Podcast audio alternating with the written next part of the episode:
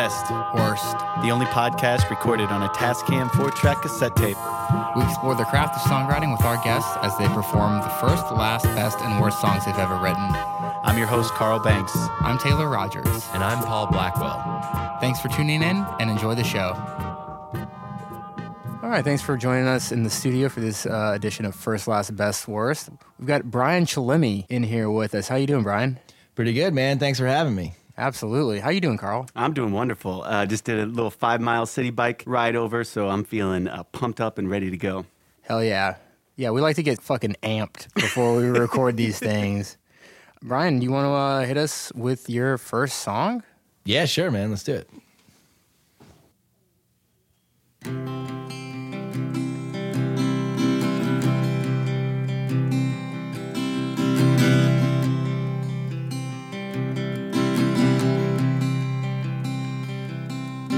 Debbie, oh Debbie, won't you come out to play?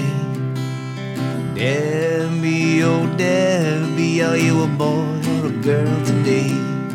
Oh, we can take a chance and go to the dance, but what side will you stand on? Debbie, oh Debbie, baby, where do you belong? In the 56, all the lights went down for the Brooklyn girl. These pains of the flesh, what to do next? Alone in a workaday world. Oh, baby, times are hard when you can't get a job. Blind and so mistressed.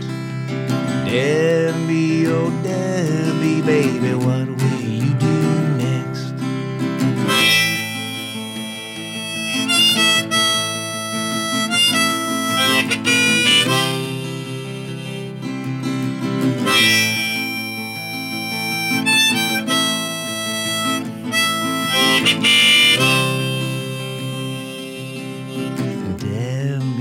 Tony, she really understands.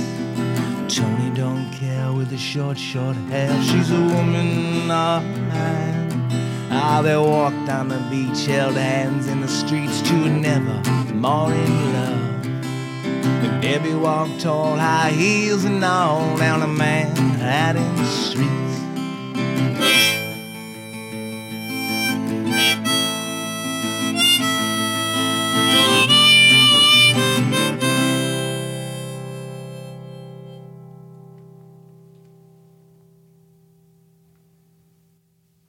Uh, so fun to hear people's first song. And I want to get into the intricacies of this specific song, but in general, I'd like to go back, give us a little bit of insight into how you got into music. Cool. Yeah. Um, I, did, I started kind of late. I bought a guitar when I was like 20 in college. Um, but I was like sang in some bands and I was always interested in like writing poetry and stuff like that when I was younger and like wordplay and things like that and like free form writing, I guess. Um, yeah, and I was just singing in some like a you know whatever some silly bands with my friends in high school. But I was like, uh, I want to be able to control the music and wait around for a riff, you know. So kind of got more into that and um, sort of re got it like re into like Nirvana or something like that as well. or whatever, you know, when I was like a really young kid, that was cool. Then I was like, oh, I like the songwriter thing, trying to have a vision and you know that kind of stuff. Where was high school? Uh, I went to Sleepy Hollow High School, Sleepy Hollow, New York, uh, just up the line. Yeah, yeah. So I grew up in Tarrytown. I'm like fourth generation Tarrytowner. oh, cool. Yeah. Um, so yeah, I mean, not close, um, not too far, I should say, from the city. Yeah, I've been to Sleepy Hollow. Um, I got chased around by a man with no head and carrying a pumpkin. that was you? Which, yeah, yeah. Well, you know, and then I was asking around about that, and then the people were like, "Oh, yeah, that that's always happening." It's kind of Yeah, like a classic uh, Sleepy Hollow experience, evidently. um, so, uh, so you kind of came into uh, songwriting from more of like a poetry, Yeah. literature background.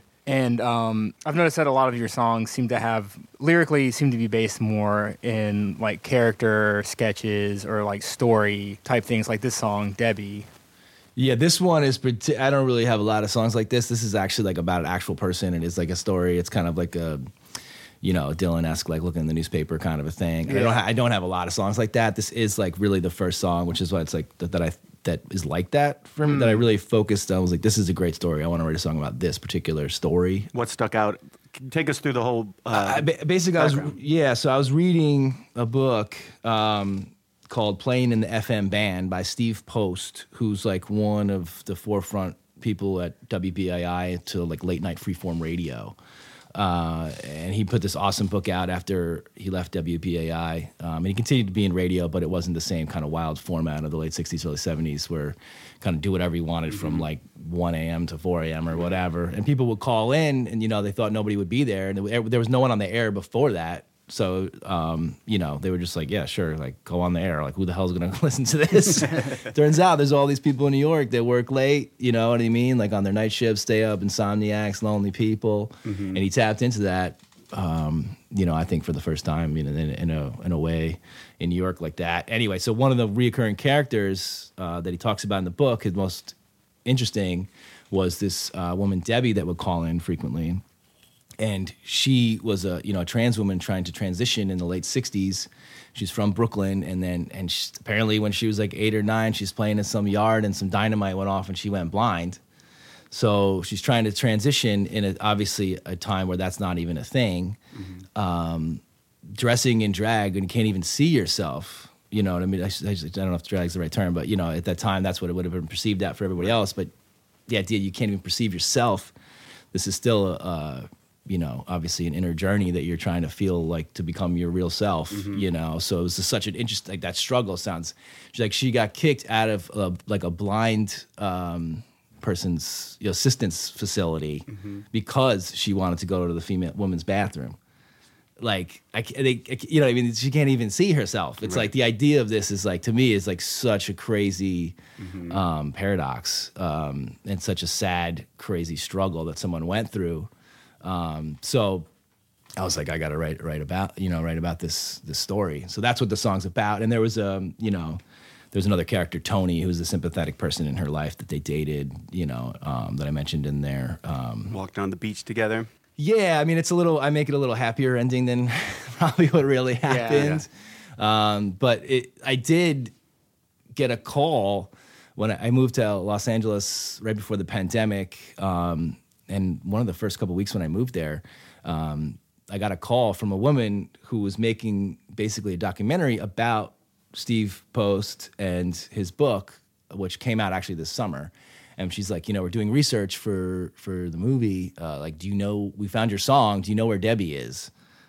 I was like, I was like, I have no idea where Debbie is. I'm sorry, wanted- but you can surely use this song in your movie if you like. Um, so they use it? No, they Okay. ended up not using it. But I did speak with the line producer because it did premiere at Film Forum, and I did get to Mm-hmm. go meet the director. And Oh, and there- the, it's very briefly mentioned in the movie, but. But uh, yeah, I was surprised. They use like David Bowie and stuff. I'm like, dude, you can get me for like way cheaper. but uh, I, I don't know. Maybe the line producer I was speaking with didn't like pass it along or whatever. But anyway, it was cool, and it was cool to see it like in fruition and put something out there and actually get like a crazy call like that for some song. But it's on this first cassette that was my efforts as a solo artist. I had been in bands for years, and I was really trying to put something out that was all me. Um, and this was the strongest song that I thought that was individual. And like I said, the first song really where I tried to take something from a news clipping in a way, Right. and create something. You like said you referenced Dylan in it. I'm immediately going to Lou Reed. Sounds like maybe an influence on the music in general, but then the gender nonconformity and things like that thematically fit in with a lot of uh, Lou Reed stuff too. Yeah, yeah. I mean, the whole New York thing, you know, as a kid, like being so close to the city, obsessed with the 77 punk scene, the Velvet Underground, you know, just that that New York art meets music culture, you know, uh, it's such a prevalent, strong thing, and like, I guess, in trying to find your identity in this place or whatever. Right. Um, but yeah, I guess I meant more like the song, the uh, the idea of the approaching a song, not even what the aesthetics are, just like oh, here's an idea, like you know, Cobain, Polly, like Right. that's like his one song that's like that Right. Yeah. Yeah. Yeah. you know, um, which apparently is Dylan's favorite Nirvana song. Oh, really? Yeah, that's what I've read. I don't know yeah, how factual that is, but There's a famous story of Dylan kicking Phil Ochs out of his limo. Have you ever heard that story? Because he says, Phil, you're not a writer, you're a journalist, because he was just, again, using news clippings and stuff. And Dylan, this is right after he goes electric. Phil Ochs tells Dylan that his electric stuff is good, but he's not the Beatles. And he kicks him out of his limo and he says, You're not a writer, you're a journalist. Because Phil Ochs, of course, was just doing that totally writing topics of the day. And you know what you kind of realize is that if you're just doing that, uh, they have a very short lifespan. Yeah, or like that song "We Didn't Start the Fire," where it's just literally listing things that's ha- that are happening. Right, just like right. no commentary. Like, I I don't know. I that song to me is just so funny. It's just uh, it's just like yeah, those are things. Good job.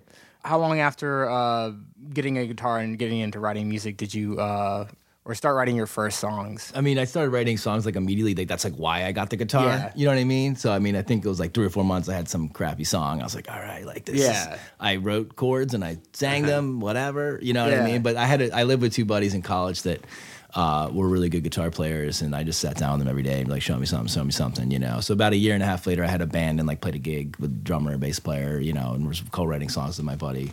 So that like always having a, uh, means to an end or whatever, like some sort of goal or whatever, obviously pushes things forward.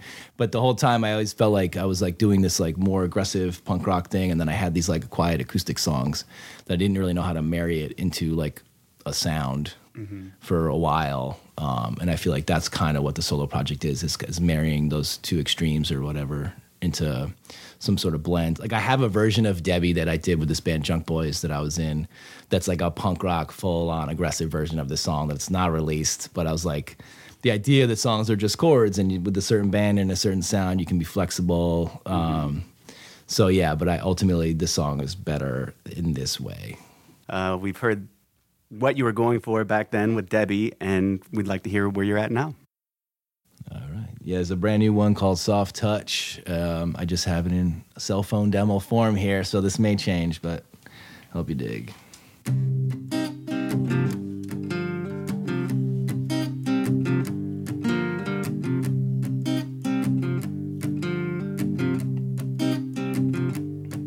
with a bell.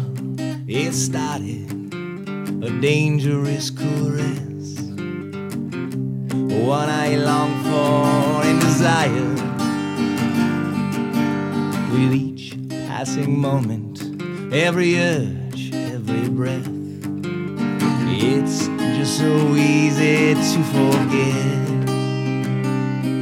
Her soft touch has the answers to all the questions in my mind. A soft touch comes on easy, open and quiet.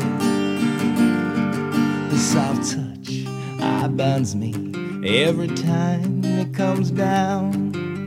Here we go again, another round.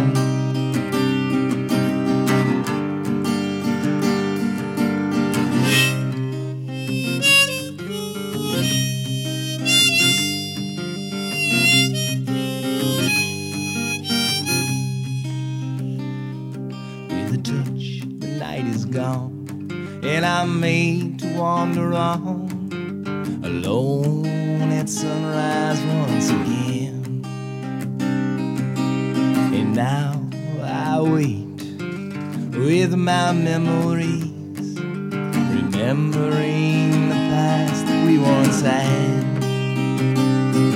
Her soft touch has the answers to all the questions in my mind. A soft touch comes on easy, open and quiet. A soft touch ah, binds me every time it comes down. Here we go again, another round.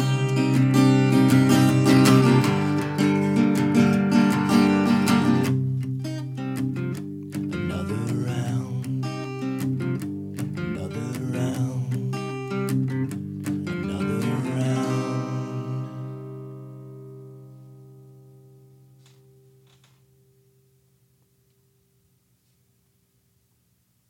That was great. How fresh is this one? It's like maybe a month or two ago, but I tend to just like write songs in bursts and then just like demo them and then just put them on ice until I feel like I'm ready to make a more elaborate demo. And like that could change. I could extend the bridge part. I usually just get the core, the inspiration. Yeah. You know? Um, so I haven't really delved back into this one.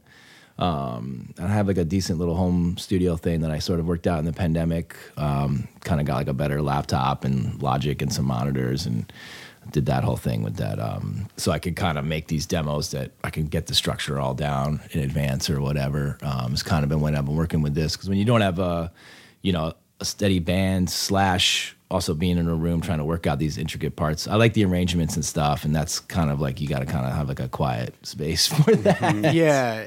It seems like um, a lot of the recordings that you have, uh, you've put a lot of thought into the arrangements of the songs. It seems like you've got kind of a, a cinematic sort of feel to a lot of these these tracks. And you you mentioned that you know you were inspired when you were younger by the the New York scene from the '70s, but it, it seems like some of the stuff that you're making now is uh, very kind of Los Angeles cowboy, like sort of epic Western sort of arrangements. Do you think that like living in LA influenced your sound in that capacity? I mean, to some extent. I mean, I've always, you know, going from 77 punk and you started getting into garage. And then at that point, you're getting into like blues and folk and country and rockabilly, which I've always been into like the original 50s rockers. Mm-hmm. And I love Duane Eddy, you know, who worked with Lee Hazlewood. I love the way Lee Hazlewood writes. I also love those big twangy guitars, that surf. I've just Yeah. always loved that. Um, but yeah, I mean, I've had friends be like, I don't think you'd make this record if you were living in New York. So I don't know from an outside perspective. In my mind, I don't, I don't think so. Like I think, Yeah. but probably maybe that influenced me. Um, or just be more. I actually got a little more back into country music. Yeah, listening there. Uh, I had a big country phase, like maybe eight, nine years ago, and I kind of stepped back. You know, you don't want to put yourself in these little boxes or whatever. Yeah. So you know, but I also love all yeah all those kind of older music. You know. I feel like the uh, the punk to country pipeline is real. yeah, yeah. I feel like everyone that I know who is really into punk eventually gets into country. right, right, right. I mean, I love the simple, simple lyrics and the pictures that they're painting. And you mentioned, cine, you know, cinematic. Um, I used to make films. I went to film school, so I feel like Okay, that makes sense. in some ways it's you know maybe filling that void in my heart. You know? I can make these little soundscape movies versus you know a visual movie. But I you know I, I do. Um, I would love to have my music in more TV shows and mov- you know movies and stuff. I think that's a a cool angle versus maybe the live grind. You know what I mean? Yeah, we've had people on podcasts before who have gotten uh, syncs with getting their music into TVs and movies and and things like that. And it's interesting because that has become such a big part of independent artists making money now that record sales are so inconsequential. And with nobody listening to terrestrial radio anymore, it's a way people find new music. Yeah, no, I, I I have an old band that you know we got songs in a couple TV shows and it was super cool. Um, but you know I think it also because that's the only avenue. Like ten years ago, they used to pay way more. Yeah, you know, and like one of the shows we got in, you know, it's not like it was like the theme song or something. It's like, and then I, um, you don't even pay attention to most of the music. It's just underneath it. And you're one of the 30 tracks. You're like, damn, there is a lot of music in this that I never even listened to because it's like Right. so low background. And they like swell it up for like the change and transition of scene, then it's done or whatever. It's like being a background actor.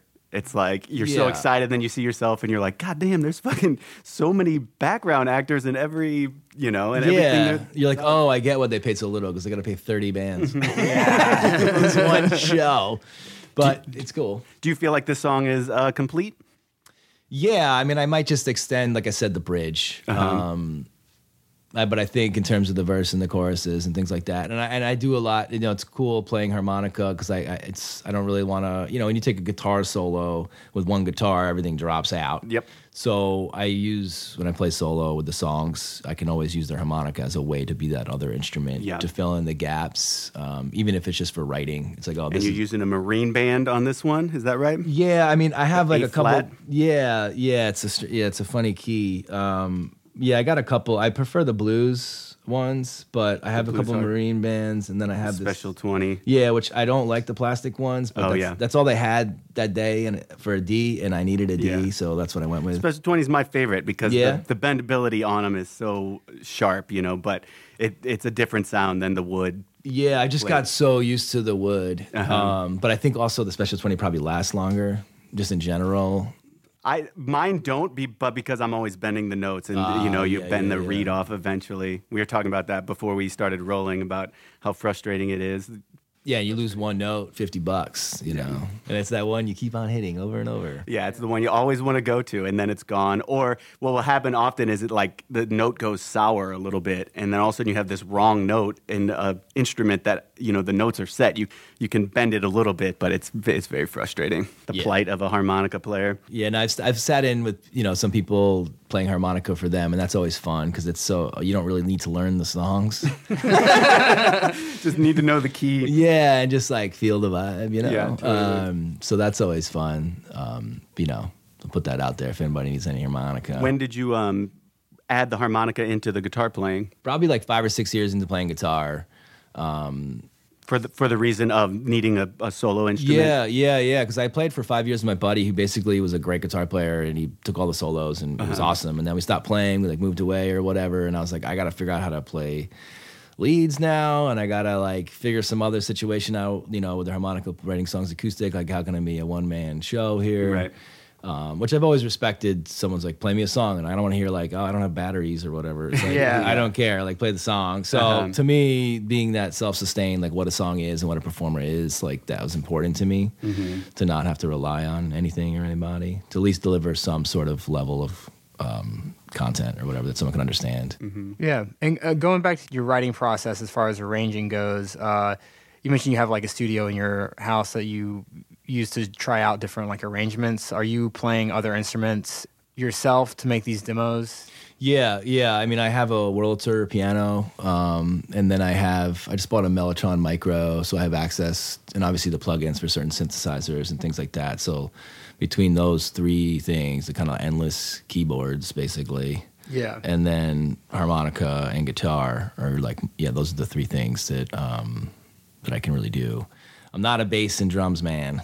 So Yeah. always kind of go to the professionals for that. for that department. Well, the bass is easy. There's only four strings on it. Yeah, but it, I don't take it for granted. Those No, guys that can really play bass, you know, and these guys walking around guitar players thinking they're bass players. You know, Yeah. I respect the true bass player. You can hear it, you can feel it. These ghost notes, and um, yeah, I think it's important. You know, I've played in bands where you can totally play simple bass, and it's totally fine. And yeah, the last band I was in, Rose Cologne, I I, I didn't sing, and the singer needed to play simple bass lines. I had to write songs that that she could sing and play bass over, and allow me to not play open chords, which is a whole different way, which is a, a fun experiment um, for me to write songs around that. Um, but on this this solo project, I feel like it's really to me my having fun is painting these pictures and these arrangements and getting really good players to do like the rest. You know. Yeah, it just elevates it. lifts it Yeah, exactly. Um, and take being patient. I'm not rushing. I don't really care. I just want to get it right. It's hard for a lot of musicians.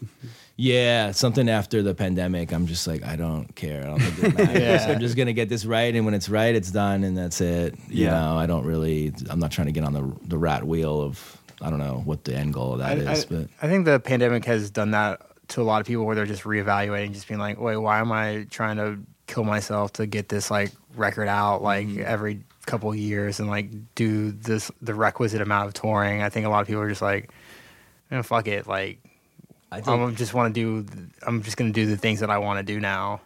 Yeah, I delayed the release of my record like nine months, which is like nobody does. Nobody's Yeah. like, don't put it out. I'm like, I'm like, dude, it's like the election, this December. I'm like, who cares? Like, what's the difference between now and the spring? The spring sounds a lot better to me. Yeah. Yeah. It's and it smarter. didn't and it, yeah and now the record, you know so it's uh, and then there's this weird pressure where you're like oh i put a record out two years ago three years ago yeah whatever it's like you've created this timeline that no one cares about Yeah, and it's Except for right. yourself. and, and it, it, it's sad because recorded music has just been so devalued. You know, as as far as like a a thing. You know, it's just like it, it is kind of just like who cares? Like I'm just gonna do it the way I want to. I'm just gonna do it the way that I want it, and it's like fun for me and like easy. You know. yeah the stakes are so low it's like Yeah. there's not like million dollar contracts and like all this return and like you know you know i get it when that's on the line but Yeah. like that's not on the line you know And there's not a, um, a ton of success stories, you know, even at the height of the music industry,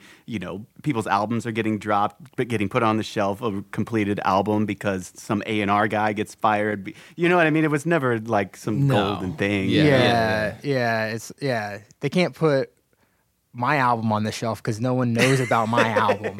Yeah. Yeah, so I we can't don't even to do- afford a shelf. Yeah, I mean Ray Charles is doing like you know New York Lottery commercials before he died. Like, yeah, good Yeah. this is like a guy that we you know exhale as this legendary status. Like, you don't stay legendary Yeah, until after you die. You know, so it's like yeah, even people have the greatest heights you could ever imagine. Thirty years later, it was like, who cares? You know, Robert Plant, nineteen ninety seven, like whatever. You know what I mean? It's like it's crazy. Johnny Cash till he put out that final album with Rick Rubin. I mean, he he had fallen off, and people were making fun of him. You know, like he lost his Well, luster. Yeah, I mean, you say falling off, and I'm sure in his mind he's like doing just fine. Exactly. That's what I'm saying. I'm saying So, yeah, right, a public perception. perception, Right. of like when you're on, you know, you're putting it on the big board. Like, what are we? It's like, oh, he's not on the big board. He's not, he's gone. It's like he could be writing the best songs of his life. Right. And my point is just that that whole thing is a fallacy Yeah. anyway. That's what we're getting at is like people should just be making the art that they want to make and following their passion because that's where the good stuff lies anyway. Yeah, and a, and a lot of people really they lean on like stuff from the music industry from 50 years ago that is so irrelevant. yeah, totally. yeah. Well, it's all an illusion, and nobody cares. So, with that said, let's move on to your best song. Yeah, this one's called Awakening. We've all awoken to the fact that nothing matters. it's actually a pretty depressing song, so that's a good fit. uh, I, wrote- I wrote this right when I got to LA. I was like living in an Airbnb, and I was like fighting with my ex a lot, feeling alone, even though I was in a very small space with somebody. but um, I sat there and played it for her, and she's like, I think that's the most intense song you've ever read. it's like, things are not going well.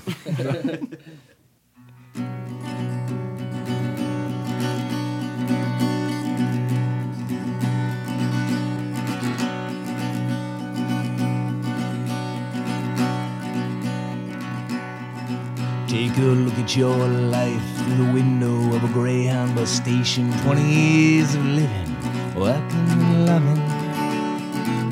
With not much to show for it.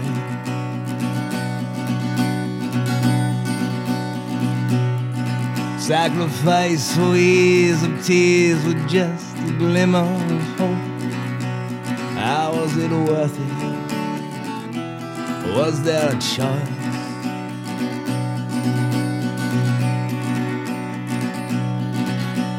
The answer's the same to both my friends cast the dying little lie. What's a man without his burdens? Nothing but a child,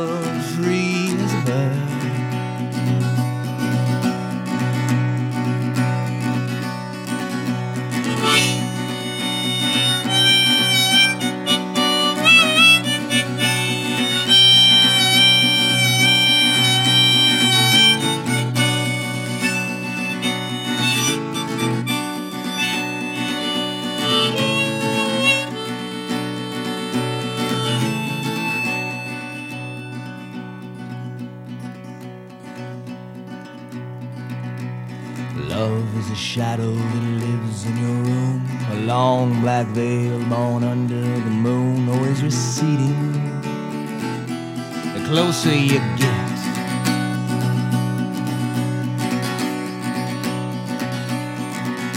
a means to an end in the heat of the night. Fleeting flirtation, wrong, right. We bleed for it. Flower with a broken wing.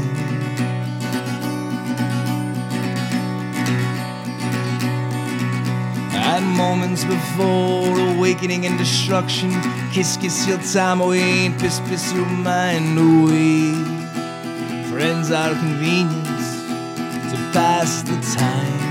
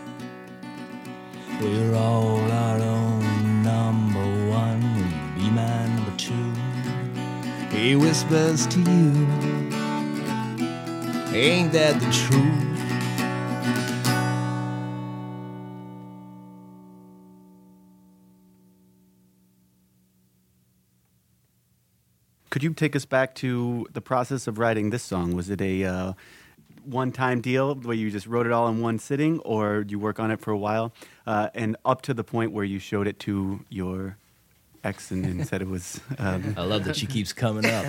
um, yeah, it was more of a one go thing because I just kind of write these verses. I had the idea of like, there's this Lee Hazlewood song where he references, it's like one of the saddest, most funny pictures in one of his songs where it's a someone eating chili and they, it's, they, it stains their shirt while sitting in like a Greyhound bus station. Yeah. Just like, you know, you're like, I'm, this is the worst. yeah. So I was like, the idea of like 20 years of working and playing and dating and loving, what all the things, like what is this amounted to, kind of a mm-hmm. thing. And I'm sitting in this Airbnb and I'm like, apparently nothing. so there's that vibe. And then I was, it's like I took the image of looking through the window. If I like was walking by a Greyhound bus station, I looked through the window and saw that sad scene. You know, take a look at your life through the window of a Greyhound bus station. I think that's a pretty sad portrayal. And Yeah. you just like kind of go from there, just like assessing things in that way. Um, yeah. Creating a scene. Yeah. I spent a lot of time in Greyhound bus stations, and they are rough. like on the East Coast, it's not too bad because people use buses. You know, a lot of people don't drive and stuff. But once you get kind of west of the Piedmont, it's just like, oh, they're they're brutal. Especially Columbus, Ohio. I've spent many many a night Oh, in that one. Oh, yeah, so the image of that is universally known as a sad place. Yeah. So that helps the vibe, you know. Um, but yeah, on the recording, this is that song in particular is on the album I have coming out next year. Uh, and I was there's like all these strings. I made like first time I really messed around with synth strings. So I'm pretty happy with my arrangement on that or whatever. Excellent. Um, yeah, there's a lot going on. I know it sounds stripped down now, but there, it's one of the most more of the elaborate. Uh, when you get the same thing going on the whole time, you got to use all these instruments to make dynamics. Right. You know. Yeah. And this one's written in in three three four time or or six. eight? Yeah, three four. Yeah, I think it's three four. I just wanted to do a waltz thing. I was listening to some Leonard Cohen, you know, and that kind of vibe, and then just kind of took it from there. But um, yeah, I also don't have another song like that in that key, so it's kind of um, yeah, it's a different thing. What makes you uh, consider it your best? I just really like the arrangements, like particularly on the recording, and I think um, the lyrics. That it's it's an intense song, and I like that the intensity gets more intense as it goes along. Um, I don't know. Yeah, I just kind of I just I like it feels like a, a lab more of a a bigger, more baroque Right. style Yeah. song or whatever, if that makes sense. It's not streetwise, if you know what I mean. Yeah, yeah. Or like fun and bubblegummy or Uh-huh. whatever. And what about the title? No, that well, that came. I had called it just waltz in B minor for like ever, and then I was like, I had to you know sequence the record, and I was like, all right, I got to give this a real title. It's like not like a classical record or whatever. but I kind of wanted to keep it that way. But I was like, all right, whatever. No, it's a, well, there's a line moments before awakening and destruction. So I'll just call it the awakening. It's kind of like where are things at? Like where are we? What's going on? Are you alone in this kind of thing? Beautiful song, haunting for sure. Yeah. Um, so let's talk about uh, the song that haunts you the most. Your worst song. Well, it's my new single that's coming out. He's a promo machine. it's just uh, it's probably the worst song to do acoustic because it's like power chords and stuff. Uh-huh. So that's what I figured. Uh, like, and there's no harmonica. There's like a huge bridge with all these guitar solos that like you're not gonna hear. So That's great it's though. all of that. So I figured. I mean, again, I, I think it's it's a good. Uh, you know, it's the worst for this setup, guys. Right. yeah, absolutely. And you fucking Yeah. wrote it, so on Yeah. some level you like it. yeah, and it, I did this this this one particularly. I wrote, uh, may, you know, maybe almost a year ago, but I had it sitting, and then I was mixing this record all like mixing the record from February to the summer, basically, at the studio, kind of going once a week. And uh, I had mixed the record. I recorded the record myself, and I had mixed it myself. So I was basically rechanneling my mixes through a professional, which takes Yeah. time. And who's doing that? Uh, my buddy uh, Robbie Chemical, he goes by um, over at Gary's Electric. Um, so we we finished the record, and so he's like, "Oh, I like," and I've been mixing your stuff. We did some bass and percussion, but the core of the record I tracked myself in L.A.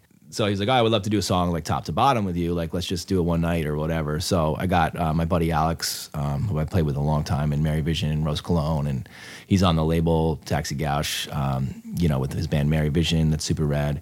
And uh, so I got him to play some drums, um, and my buddy Jimmy played bass, and we basically just uh, took it from top to bottom. But I was able to do these demos, like I was talking about before, pretty elaborate demo in my apartment, and then just show it to the guys and figure out the tempo and just like uh, replicate it um, in a bigger setting or whatever. So that felt like a an achievement of like um, strategy. Yeah. Let's hear it. Cool. Yeah.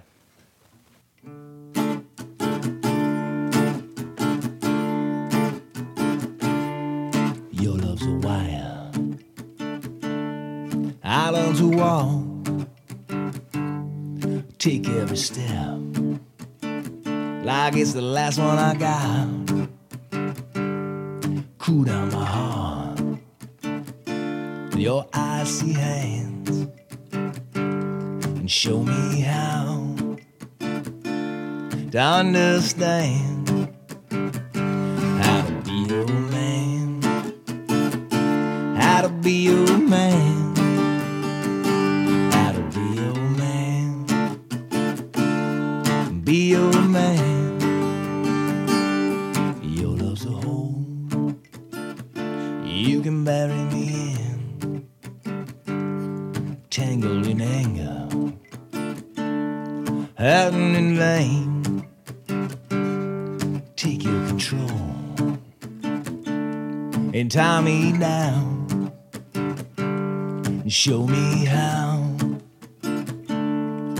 understand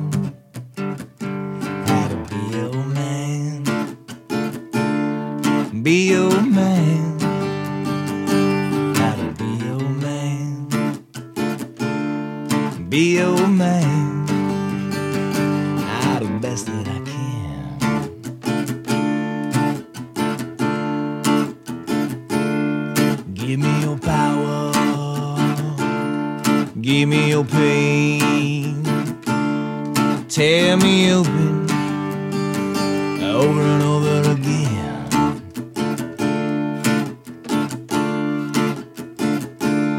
Your heart bleed, bleed for me. A whisper of black satin falls so softly.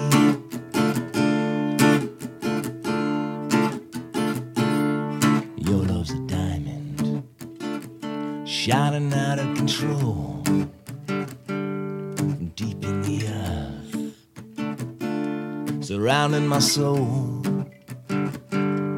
tempting the surface while knowing your depth. I walk a wire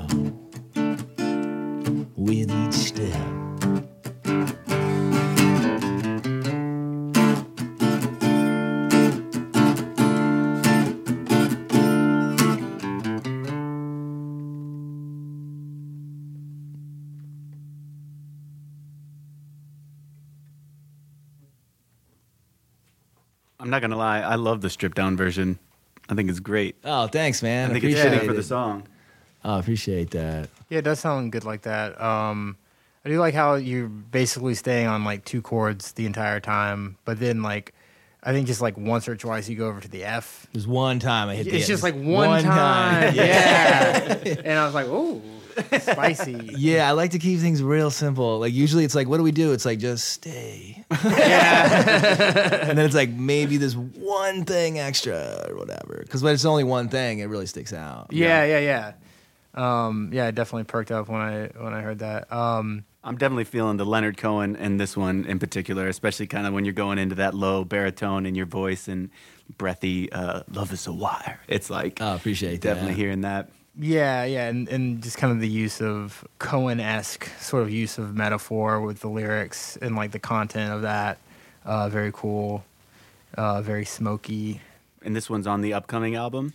No, it's Oh, just it's an independent single I did Oh, this gotcha. summer. Yeah, but it's going to come out before the album um, as uh, just a standalone. It may go on the third record, but like I said, we just did it in the studio in a night, um, and then I was able to go home and do some overdubs in my studio and then bring it back. So it's kind of the best of my home studio versus this full on awesome studio. Um, so yeah, that that's I'm trying to have it out by the the show we have December fourth over at the Sultan Room. Um, you know, it's a Texas Great venue. Great Yeah, venue. awesome. Love that Yeah. space. Yeah, great spot. Uh, also great, uh, great shawarma there. Yeah, yeah, yeah, yeah, yeah. I love getting the fry box with like the shawarma on top. Uh, if you haven't had it, it's fantastic. Go fantastic. check it out. Yeah. Yeah. No, good sound, good lights, good food. you know. Yeah. Um, so this one's coming out before the album, and then album's coming out next year. Yeah, album's coming out next year. Just finished. You know, you got to get the artwork together. I think pressing plants now are like a five month turnaround. So we're Yeah. looking at the summer just based on that. Right. Um, which again, not a big deal. I'm not in a crazy rush here. so. Yeah. Let it simmer. are you uh, are you gonna go for an independent release or are you working with someone? Um, well, the label Taxi Gauche they put out my first record. They're out of Zurich. Okay. Um, so he, um, you know, pressing vinyl on, you know, last this, that came out April 2021. Uh, and so he's gonna do. He's, he agreed to do this record, so that'll be cool. Um, and it's, it's technically an import, so it's a little expensive. So I'm trying to find a U.S. distributor here that'll maybe press some copies over here to make the shipping a little easier for you know people that want to hear it over here. But obviously, it's you know the first record's available on all the platforms and all that kind of stuff to listen to. and uh, you've also got a podcast yourself. Yeah, I do. Yeah, yeah, yeah. This is a very familiar territory. Talking. Yeah. Tell us about your podcast a little bit. Sure. Yeah, I've been doing it about uh, a year and a half. Started January 2021 with a buddy of mine, Max Braun, uh, who also plays in uh, Mary Vision. You know, label mate, and you know we basically go over the deals on Craigslist we find around the U.S. and we do interviews with some of the guitar makers, boutique builders of pedals, movers and shakers, uh, you know, mastering agents, and just kind of all over all over that. Uh, but you know, the first season when I lived in Los Angeles, uh, we were doing five deals in New York and five deals in L.A. And then I moved back, so now we've expanded it across the country. Uh, and you know, we talk every Tuesday about those things, um, and then every other week we have uh, we release a interview with someone who's making really cool stuff. So it's Nice. a, yeah, it's a nice way. It's a different angle towards the music industry, um, and you get to meet you know some cool people, and we've gotten some cool free stuff. You know, so yeah. That's what we're Man, all, all yeah. in it for. Man, we never get any cool free stuff. We're fucking. This podcast sucks. I've been spending money on it the Yeah. whole time. I brought donuts today, uh, but I paid for them. But you, they're free for you guys if you want. But yeah, it's called Sonic Artifacts, Okay. and it's on you know iTunes, Spotify, etc. Uh, and it's interesting too because it's like I can put like you know to put a record out, you know CD Baby, whatever, it's fifty bucks a song, a record, anything like that. Podcasts, you can put fifty dollars, you can put hours and hours and hours mm-hmm. on. It's nuts, like the cost difference or Yeah. whatever. But you know the plays are different because obviously people listen to songs ten times in a row versus Yeah. like they're gonna listen to the podcast once. Right. Yeah. I Yeah. think that we should put this podcast out on vinyl. I mean, at least cassette, man. Yeah. you guys are doing it on cassette. We thought about that before. I know I had this cassette duplicator too that I got, but I- Yeah. I, had to sell it because I needed money. I needed the money. there was a could have done it. Yeah, was a deal on Craigslist. Classic, classic fucking uh, New York tragedies. I wanted to put my podcast out on a cassette, but then I had to sell my cassette duplicator for money. Those things, I'm just eBay a, cassette duplicator. They go for a lot of money, and I got it for 15 bucks, and uh, you know sold it for quite a bit more. So I, I, I had to do it. So Yeah. I need a place to live, unfortunately. cool. And so you're just checking out Craigslist for deals all the time. Yeah, I mean, it, to me, that's it's kind of the easy part. Like, it's it's kind of fun because you, uh, especially looking at New York Craigslist for like freaking 10, 15 years, and then leaving it for like I left it, Right. and going to LA. I'm like, oh wow, there's all these. The market's very different, and I look at it as like kind of like a sociological thing. You're like, who is living here? Like I've noticed very quickly that North Jersey and Long Island had way more guitars and cool old rock guys living there than Westchester, for example. Just immediately. So, and uh, you know, West Coast has a lot more products from Japan, so you get all these things that you would never really see here that interesting. often. Yeah, just based on different markets. So, to me, it's exciting to go and look at like Tupelo or Yeah. whatever, and like find something there. Uh-huh. That's it's awesome Right. you know and obviously there's some funny ads and we you know we're we're because there's a lot of podcasts that do information history whatever. No one's talking about the market, and we're also at the end of the day like trying to make it entertaining. Yeah. you know what I mean. Like if you want the information, it's on the internet. You can find it. Go Google it. Yeah. yeah, yeah. Like I don't need to like report to you about like you know the specs of a 59 Jaguar or whatever. Right. So it's you know it's more like the funniness of the ads, trying to keep it entertaining. We email all the sellers, so sometimes they write back, Mm-hmm. you know, and be like, you know, just try and keep it going or see who bought it. We you know the deals if they go down, we're like, oh these sold last week, and you know. What's the goofiest thing that you've seen? Dude, this guy had to sell his bass because he was missing a finger, and he- and this is like deep south. I'm trying to remember where I was, and dude, unnecessarily, he showed a picture of his missing finger, oh, and yeah, and he had all these crazy knuckle tattoos that said like hate on it, and it was like, it was like you don't need, to, I don't need to see the finger to buy yeah, the I believe you. Yeah, I believe you. You don't even need to mention Right, this. yeah. Like, Also, it's like maybe he could have just started playing with a pick. Also. yeah, I, it might have been his left hand. I I don't don't know. know. Yeah, true. But- Didn't, I didn't think about that. Either way, it's not making me want to buy this bass more. Yeah. So there's some wild stuff like Yeah, that. Yeah, that's so funny. yeah. That's awesome, man. I love. I'm always on Craigslist here, looking at gear. You know, I've done like ride shares across the country with people on Craigslist and stuff. I, I love the. Uh, I don't know, just the randomness of it. It's a my, cool idea. my brother bought a uh, Moog Little Phatty from a meth trailer in like Marion, South Carolina. um, he went down there and got it for like 500 bucks. You know, they're like, I don't know, 15, 1200 bucks, you know, new.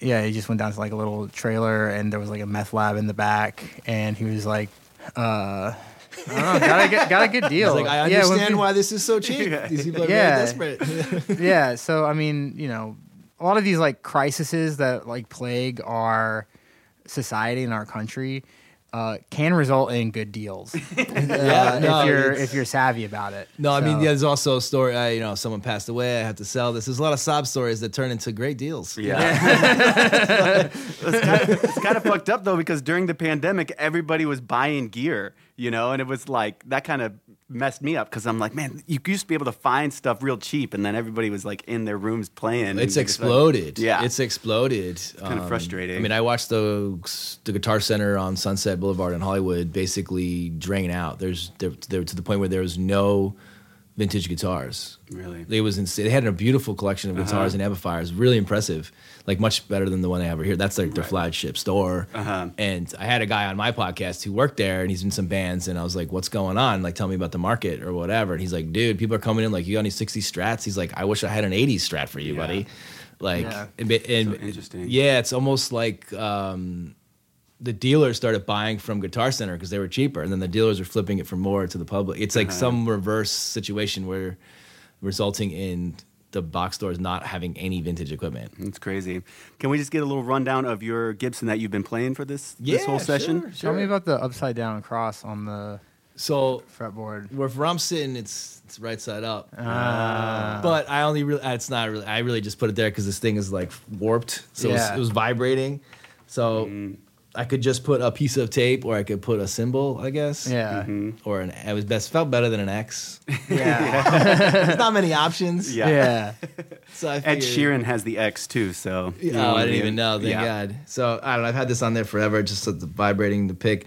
But yeah, it's a '62 LG-0. Um, you know, all mahogany. It's like their student model, sort of like a parlor style guitar, reminiscent of like '30s uh, builds that they had. Um, but it was one of the cheaper models that they came out with. Um, but I bought it from a buddy of mine who got it from another guy in Atlantic City. Uh, yeah, but I had since upgraded the bridge. I got the neck reset last year. I put a pickup in it, and yeah, it's cool, man. I love it for recording. It's not very loud. It's small. It's light. It's got a dark focus sound, and uh, yeah, I mean, I have big hands, and like technically, it's like somebody would tell you this is not, not a guitar I should be playing, but uh, you know, I don't, I don't really. I mean, I guess if I was gonna get another acoustic, I would get a big strummer because this is not a big strummer. Yeah, yeah.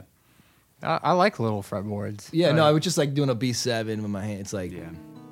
I don't know. It's not like hard, but it's like, it's definitely Get small. Cramped Yeah. in Yeah, it gets crampy. yeah. yeah. But That's beautiful guitar. What's the show in December that you're doing? Over at the Sultan Room December 4th. Uh, you know, I'm on Taxi Gauche Records out of Zurich. He's got a bunch of rad bands and records, and he has a bunch of bands in Brooklyn. Uh, so we're going to get uh, Kyle Avalon, Mary Vision, Sam himself, who's also from Zurich and lives in, in Brooklyn as well, and myself uh, do a four band bill. And Pete, the the label head, is gonna fly over and DJ, and it's gonna be really cool. Hell yeah. yeah, Sounds like a party. yeah. So that's in that's in Brooklyn, um, and like I said, the record's out next year, and I have a single, "Love Is a Wire," at some point coming out soon too. Cool. Thanks for coming in. And uh, do you want to play us out? Yeah, I'll play this out. This is another one off the record that'll be out next year. Um, the album's called Vacant Cowboy, and this one's called Vacant Cowboy. And you guys said this is like the wild card song. just um, I guess my I thought this was the wild card song because it's two people talking to each other and the conversation keeps changing and there's not a chorus. It's the way it's written is like kind of weird. I didn't realize until afterwards, so that's Yeah. why it's a wild card for me. yeah. Hell yeah.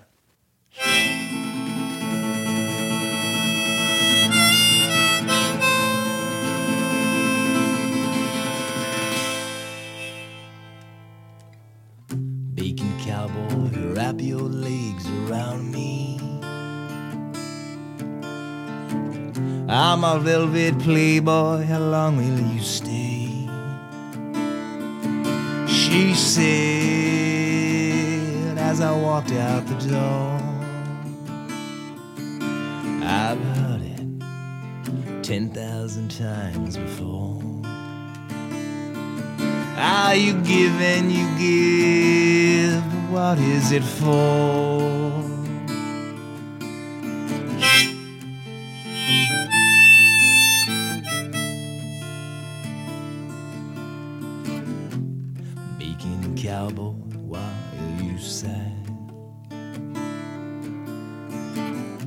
I'm a velvet playboy, don't be so mad.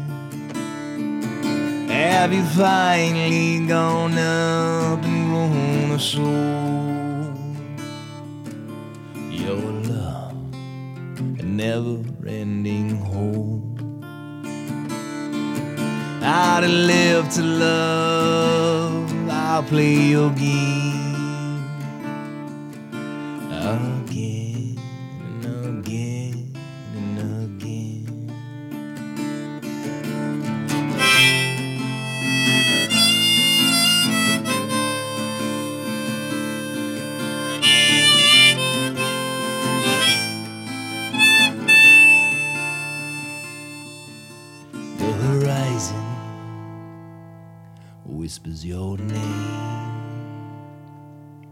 as time flickers across the plains. Oh, in every town I meet a girl like you. And every morning I tell her we're through. I live to love. I'll play your game again